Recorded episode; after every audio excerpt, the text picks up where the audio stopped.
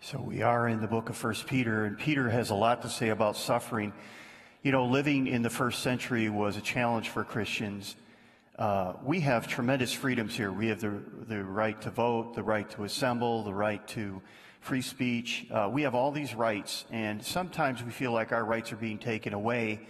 And maybe they are to a certain extent, but if you can imagine living in Rome in the first century, um, you were not, you did not have any of these rights. Uh, you were basically, you had a few things, and basically Peter talks about that, you know, give due honor to the emperor and things along those lines, but you didn't really have a lot, you didn't have a lot of say. One of the things the early church understood that I don't think the church today understands is suffering is part of being part of the church community. Uh, it's just, it just is. And so Peter talks a lot about suffering.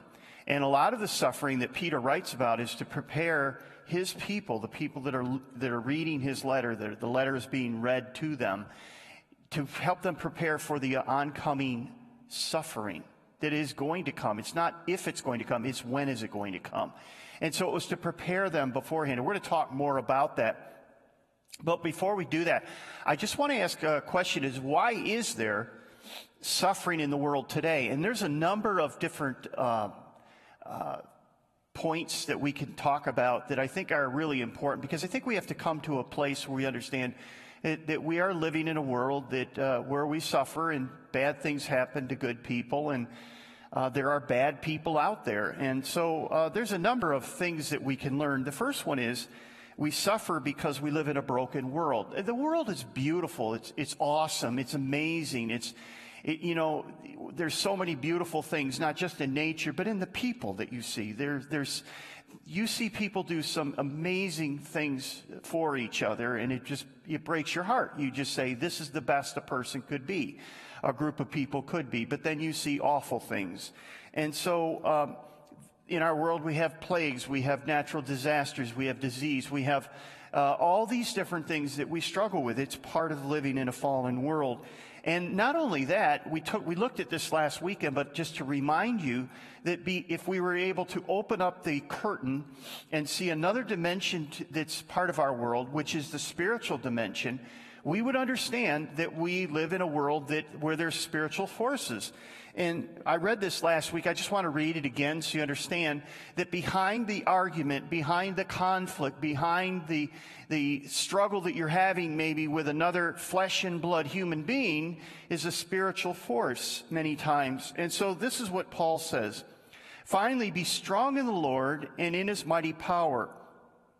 Put on the full armor of God so that you can take your stand against the devil's schemes.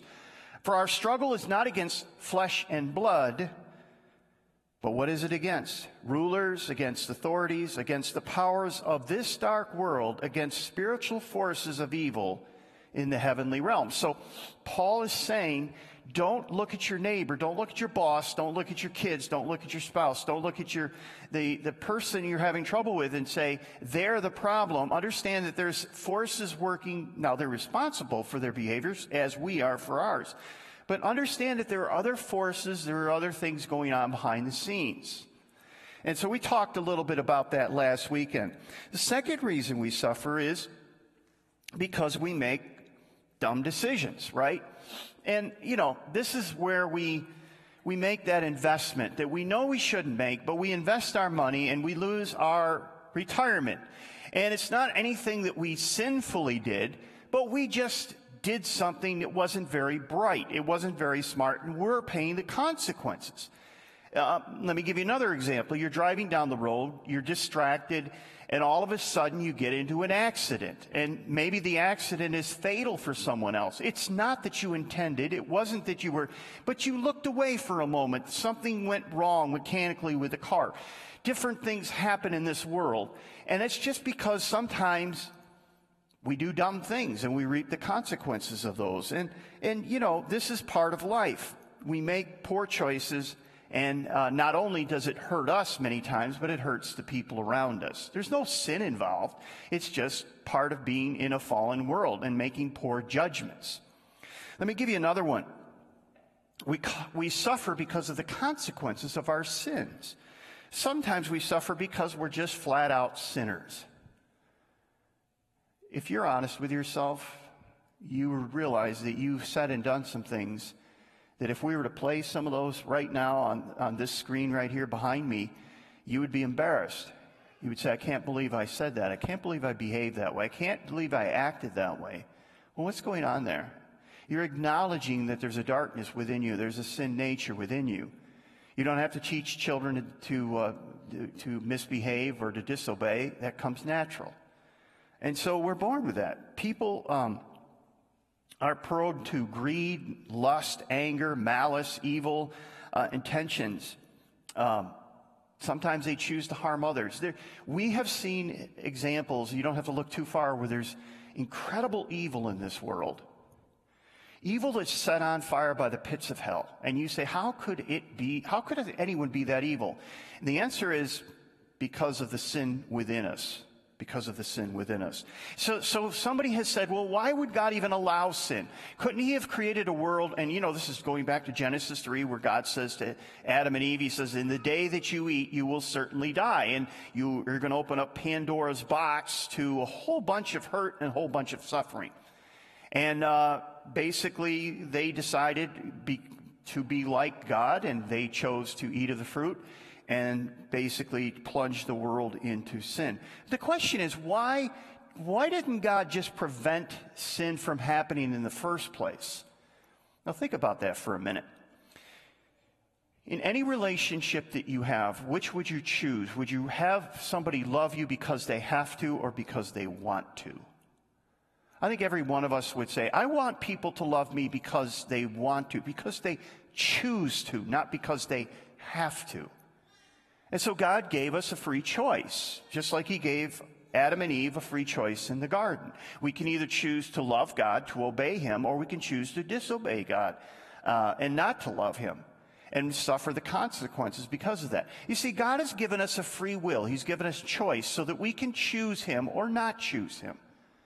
And that's why we have sin in this world. One of the reasons why we have sin in this world. Well, let me give you one last one. We suffer because we are followers of Jesus Christ. Sometimes we suffer uh, because we follow Jesus. Um, and, and, you know, the early church understood this. Uh, his disciples suffered, the early church suffered. Christians around the world are suffering today, all because they are simply followers of Jesus Christ. I read in Christianity Today this morning, I was just reading the, the, this latest edition this month, where Russia is going to pretty much shut down uh, the teaching. They're, they're looking at shutting down the teaching of religion and groups like the Jehovah Witnesses and Baptists and that, and they're not going to allow that free expression anymore. And that all is because there's powers going on behind the scenes, but the, the freedoms are going away. This is the way the uh, writer of Hebrews puts it. Because if you belong to Jesus, he won't let you be the way you are forever. We talked about that a couple weeks ago. That you come as you are, but you don't stay the same. And so that's true with our kids, right? We want our kids to grow up. We want them to develop. We want them to mature. To be a good parent, we have to help them mature. And sometimes that means we have to discipline them. We have to, don't think of discipline. I'm not talking about getting out a switch or getting out a belt discipline means that you are helping them make good choices and develop good patterns. And so sometimes you take things away. Sometimes you give a timeout. Sometimes you do different things like that. But this is the way the writer of Hebrews puts it. This is Hebrews 12, verse 5. Notice what the writer says.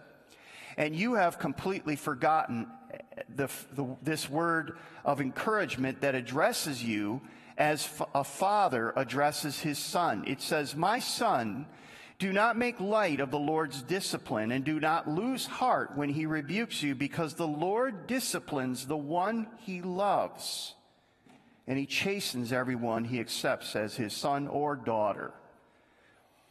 How does a good dad interact with his children? How does a good mom do it?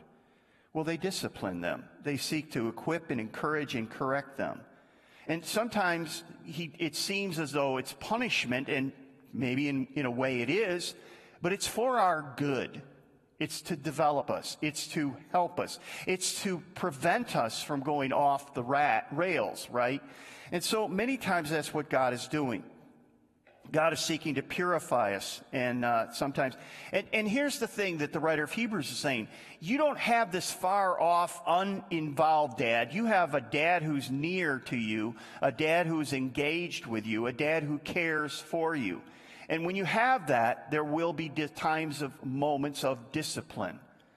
All right. So the, what we want to do now is we want to look at our passage, and our passage is 1 Peter chapter 4. So all that to say, why is there suffering? Well, there's four kind of reasons to kind of give an idea of why there's suffering and kind of where, you know, how it kind of plays. It's kind of complex. Uh, but let's look at the passage for this weekend where Peter talks about discipline and he talks about suffering. 1 Peter chapter 4 verse 12. He says this. Dear friends, do not be dis- surprised at the fiery ordeal that has come on you to test you, as though some strange, were, something strange were happening to you. But rejoice inasmuch as you participate in the sufferings of Christ, so that you may be overjoyed when his glory is revealed. If you are insulted because of the name of Christ, you are blessed, for the Spirit of glory and of God rests on you. If you suffer, it should not be as a murderer or a thief or any other kind of criminal or even as a meddler. However, if you suffer as a Christian, do not be ashamed, but praise God that you bear that name. For it is time for judgment to begin with God's household. And if it begins with us, what will the outcome be for those who do not obey the gospel of God? And if it's hard to be righteous, for the righteous to be saved, what will become of the ungodly and the sinner? So then, those who suffer according to God's will should commit themselves to their faithful Creator and continue to do good. So, what we want to do for the rest of our time is talk about four strong ways to face suffering. How should we face suffering? And, and again, Peter's talked about this, but we need to go there again because Peter is trying to prepare his people for suffering. And frankly, I think that's why I chose this book because I think days of suffering and days of difficulty are, are just going to continue to happen, and we need to be prepared for those. So let's look at what those are. The first one, Peter says, and they're, they're from the text, it's very clear. He says, Don't be surprised. Don't be surprised by them. Now, have you ever, have you ever responded to trials, tribulations, and troubles with, uh, why is this happening to me? Sometimes people say, what did I do to tick God off? Why is God angry with me? What is, what is happening? Why is this happening to me? If you've done that, you've responded to trials in a surprise. You've you responded to suffering by surprise. And Peter says, don't be surprised. Um, Peter basically says, when you respond that way, you're acting as though this is something you shouldn't expect. And Peter says, no, you should expect this. This is par for the course. This is what it means to be a follower of Jesus Christ, that you will suffer.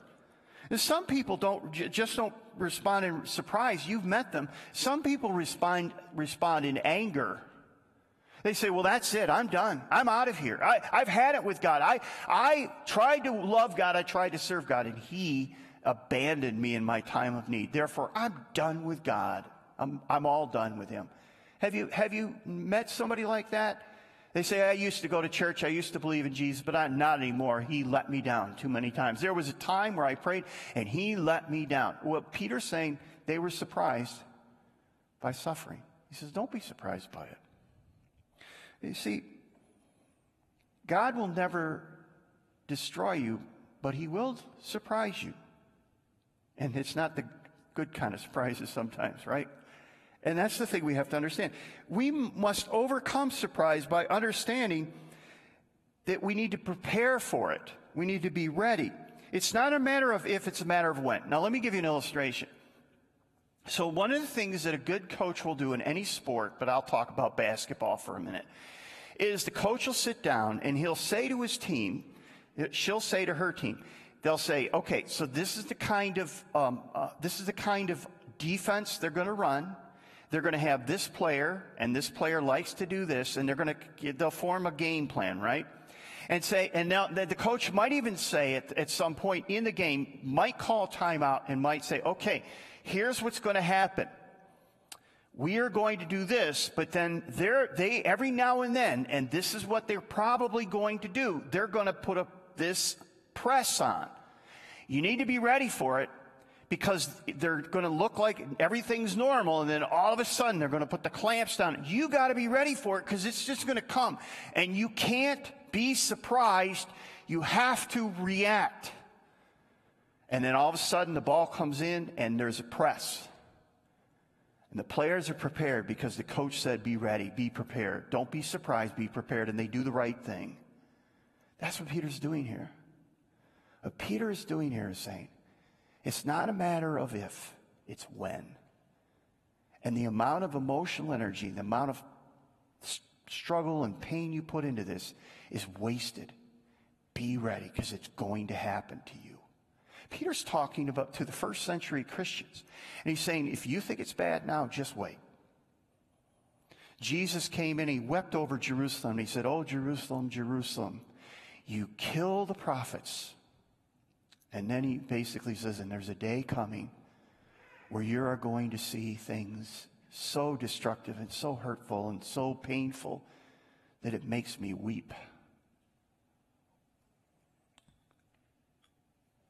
I'm going to talk for a minute about grief.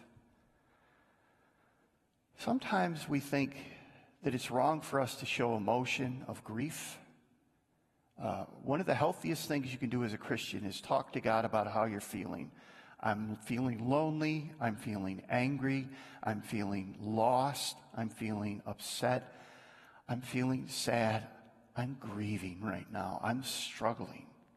Maybe it's a loss that you're experiencing, a, a friend or a family member, or just a loss in something in your life that was significant and important. And, and sometimes we say, well, I don't feel like it's right for me to grieve. It's, it, Christians kind of get weird about this whole grieving thing. And yet, isn't that exactly what our Lord did in the garden? Look what, look what it says in Matthew chapter 26, verse 36. Then Jesus went with his disciples to a place called Gethsemane, and he said to them, Sit here while I go over there to pray. He took Peter and the two sons of Zebedee along with him, and he began to be sorrowful and troubled. And then he said to them, my soul is overwhelmed with sorrow to the point of death. What is he saying? He's saying, I'm grieving. What is he doing? He's looking into the suffering that he's about to experience. He's grieving over suffering that's going to come. Not just a physical suffering, there's a spiritual suffering. There's a separation that's going to come between he and his father. And he says this. Then he says, he, then he said to them, My soul is overwhelmed with sorrow to the point of death. Stay here and keep watch. Going a little further, he fell with his face to the ground. He prayed, My father, if it's possible, may this cup be taken from me, yet not as I will, but as you will. You see what's going on there? Jesus is basically acknowledging that suffering is part of this world. That sin came into this world and suffering came as a partner of sin and that we're going to struggle with sin and, and acknowledging it and, and even grieving over it is absolutely healthy and okay. And so it's okay to, to not be up all the time and to say, you know, when somebody says, hey, how you doing? And you go, well, not really well right now. And then they keep going, well, great to hear it. And they keep moving on. It's like, you know, okay, I'm sorry I asked. You know, it's kind of like one of those greetings we give. But, you know, that's really the first thing is just, just don't be surprised by it. Here's the second one. Don't behave badly. Don't behave badly. So we've talked about this in the last couple weeks. Uh, we've said, you know, if, if you're suffering because you're being dumb, that's on you. That's not on God. That's not on anyone else other than you. C.H. Spurgeon said this an ounce of sin will hurt you far more than 10 million tons of suffering. An ounce of sin will hurt you far more than 10 million tons of suffering. I don't know if most of us believe that. Because we have an enemy whispering in our ears saying, go ahead and do it. No one will know. It'll, it will not hurt anybody. It's a small thing. It's okay. We go along with it, don't we? How many of you, if you, if you were to be asked and you were to think about it, how many of you would say, you know, I was tempted and I gave into it, and boy, I faced a lot of hurt because of that decision. I made some bad choices. How much pain have we not just brought into our lives, but the lives of those around us that we love?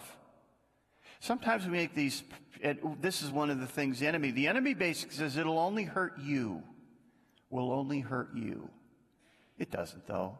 It hurts others, right? It hurts the people around you that care about. We don't think that our sin will ever have major consequences for the people around us or for us, but it will.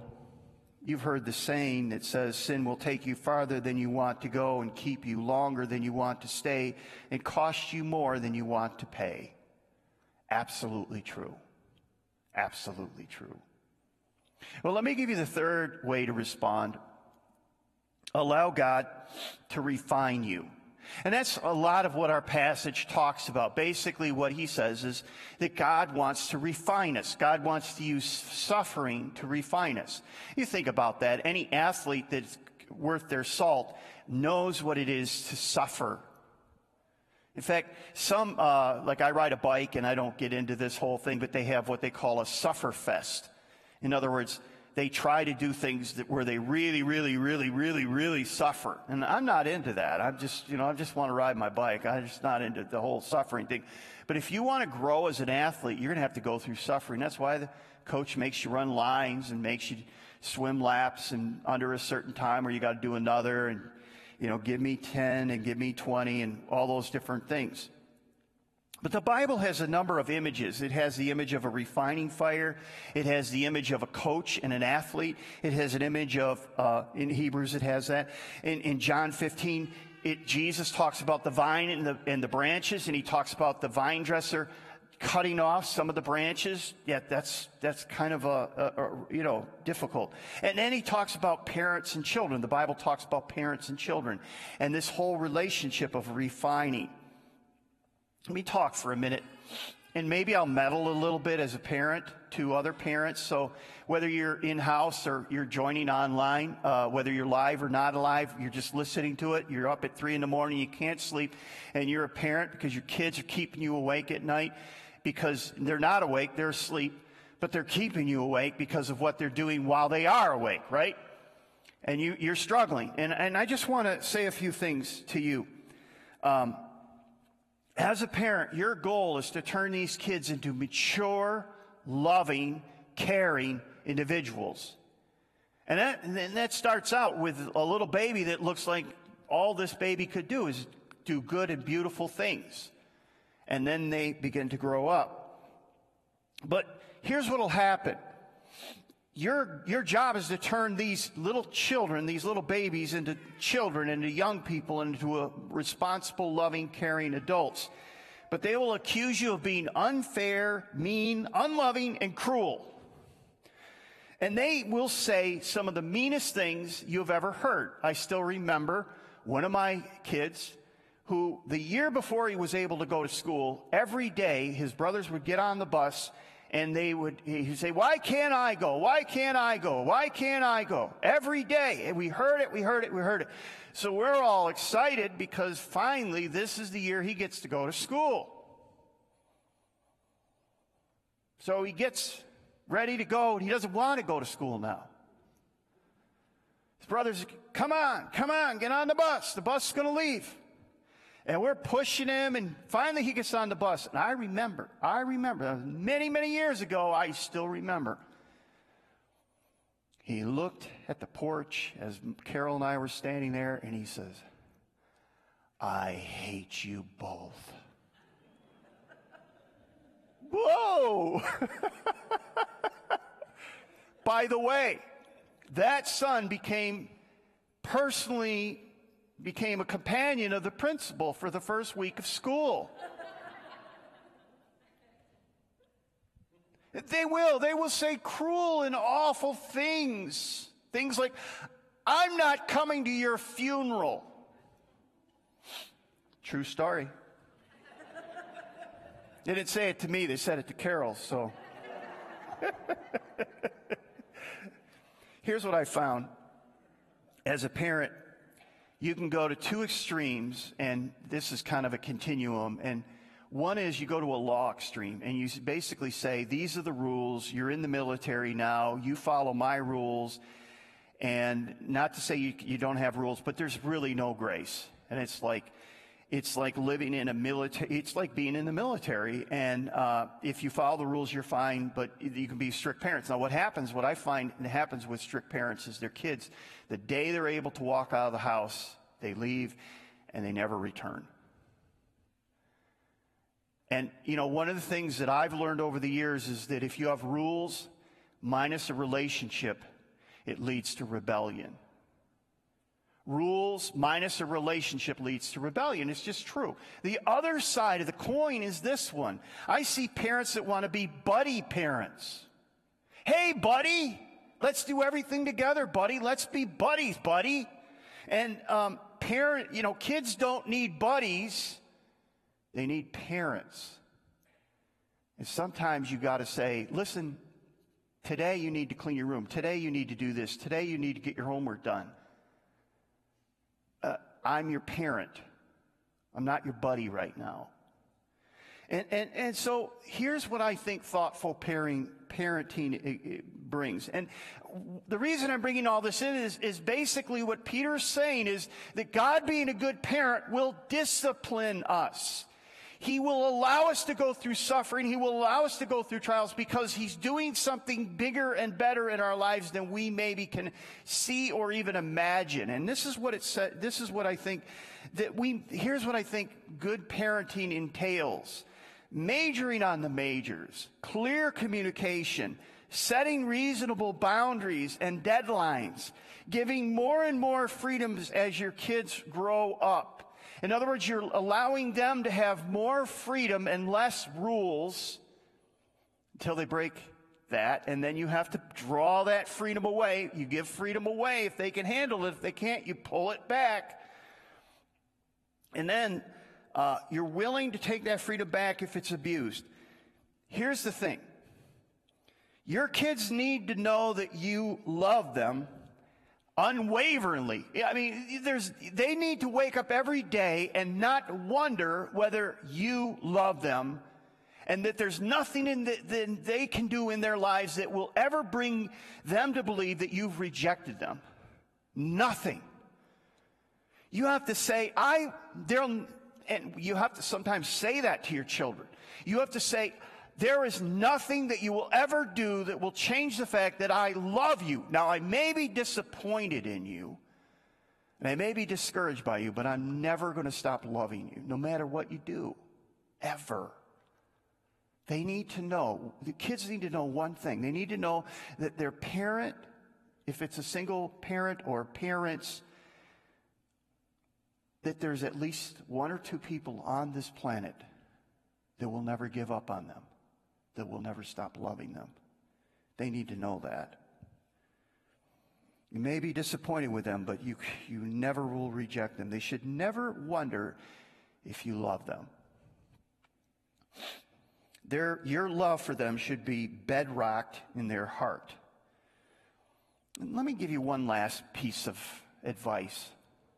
I've heard parents say through the years, well, we're going to let our kids decide spiritually whether they believe in God or whether they're going to be Christian or not. Okay, that's a really bad idea. Uh, you don't do it in other areas. You don't decide whether they're going to decide whether good hygiene is important, where they should brush their teeth or take a bath or take a shower or go to bed uh, you know, at a decent hour or do their homework or go to school. You make all those decisions. Why would you leave the one decision which is an eternal decision to them to make? I mean, think about this. If you're, if you left it up to your kids to whether they should brush their teeth or not, or take a bath or go to bed at a decent hour, what do you think they would do? You know what they would do. That's why you tell them. That's why you argue with them. That's why you fight with them. Because you know they have to have these patterns if they're going to be successful and grow up to be good adults. Well, why would you leave this area open? It's not a smart idea. Um, so let's get back to the whole refining process because that's really what parenting is. It's helping your kids to be refined into adults. And that's essentially what Peter's saying. So Peter basically says that there's this refiner's fire, that God uses this refiner's fire to make us into what God desires us to be. And sometimes that's a hard thing. You know, pruning vines. If you're the vine and you're the one that's getting pruned off, that doesn't feel good either to the vine or to the one being pruned off, right? But here's the thing. The fire separates the true metal from the dross. Trials will root out the worthless things, many of which we're relying upon. So here's what I'm talking about. Many of us, if we're honest, we have what we call what I would call functional idols.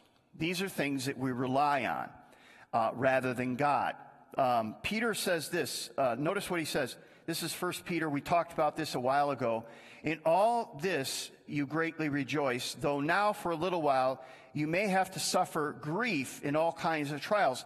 These have come so the proven genuine, genuineness of your faith of greater worth than gold, which perishes even though refined by fire, may result in praise and glory and honor when Jesus is revealed. In other Peter's basically saying sometimes trials come because God wants to refine you. He wants to weed out these functional idols. Now, what is a functional idol? A functional idol is the pursuit of pleasure, the pursuit of health, the pursuit of that perfect relationship, the pursuit of family, the pursuit of success. Now, these, there's nothing wrong with any of these things. But what happens is we take these good things and we make them God things. We take these and, and um, we take these things that God has given to us to enjoy and we make them the thing that makes our life tick. We, in other words, we say, there's a perfect relationship out there. And if I can get in this perfect relationship with this person, then my life will be complete, only to find out there are no perfect relationships. And this person that you are thinking is going to fix your life or make your life complete can't make your life complete because they're not God. And they don't really care to do it because they're kind of selfish and sinful anyway. And so your world begins to crumble. Or you say, I'm going to have this perfect family, uh, only to see that your kids grow up and they mature and they say things when they get on the bus like, I hate you and things like that. And you go, okay, so what am I going to do now? Or you say, I'm going to be successful in business and you are successful in business. You feel good about yourself. Look at what you're getting. You're getting satisfaction. You're getting security. You're getting uh, significance through all of that. And then all of a sudden you, you get called into the, the office and the boss says, we're going to lay off and you're done. And you go, well, who am I? Who am I then? You see, these are functional idols. We've made these good things God things. Working hard is good. Having a career is good. Having a family is good. Having relationships is good. But when we take those and we elevate them, uh, they are going to get pruned out. And many times they get pruned out during times of trials and suffering. C.H. Spurgeon again says, I owe more to the fire and the hammer and to the file than to anything else in my Lord's workshop. In other words, he's basically saying essentially what Peter's saying. He's saying many times what trials do is it knocks off those things that you're relying on more than God. And God loves putting you in a position where you have to look to Him, where you say, God, you are going to have to help me here because I need help. And there's nobody on earth that can help me other than you. That's a hard place to be, and none of us wants to be there, but essentially that's what he's saying. See, when you find your functional idols burning up, you'll find your life beginning to crumble because you have built it on inferior things. And I think that's the thing that Peter is saying is sometimes you have to go through these trials to find out what are these inferior things that you're relying on, you're trusting in, that are bound to fail you. You'll find them out quick when they're threatened or when they're taken away. Your life will fall apart. And sometimes it even gets to the point where you wake up and you say, I don't even know why I have a reason to live today. You know, the suicide rate seems to be going up. Well, why is that? Because people have, these functional idols have been laid to the wayside, and now they say, I don't even have a reason to live. Let me give you one last instruction from our passage. Remember that Jesus joins us. The amazing thing about Scripture, it doesn't say you will never suffer. In fact, Peter says, I want you not to be surprised by suffering, but I want you to expect it. I want you to be ready. When they throw that full court press on, I want you to be ready for it. When you see it, don't be surprised. Respond, react. Be ready for it. But here's the good thing Jesus says, in the midst of your suffering, you'll see me. You'll meet me. I'll be there. I, I, won't leave you alone. I won't leave you by the side of the road. I won't be this distant dad. I'm an engaged dad. So expect to see me. Expect to find me in the darkness of those times in your life where you need help. And of course, we always read this verse at funerals, but it's really for the living and not for the dead.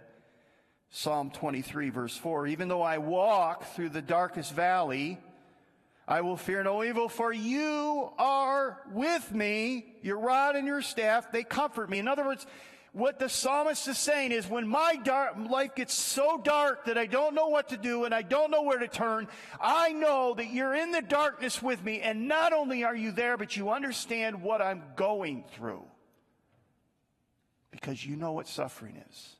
Remember the garden? And that's the God we serve. He says, You will suffer. It's part of this world.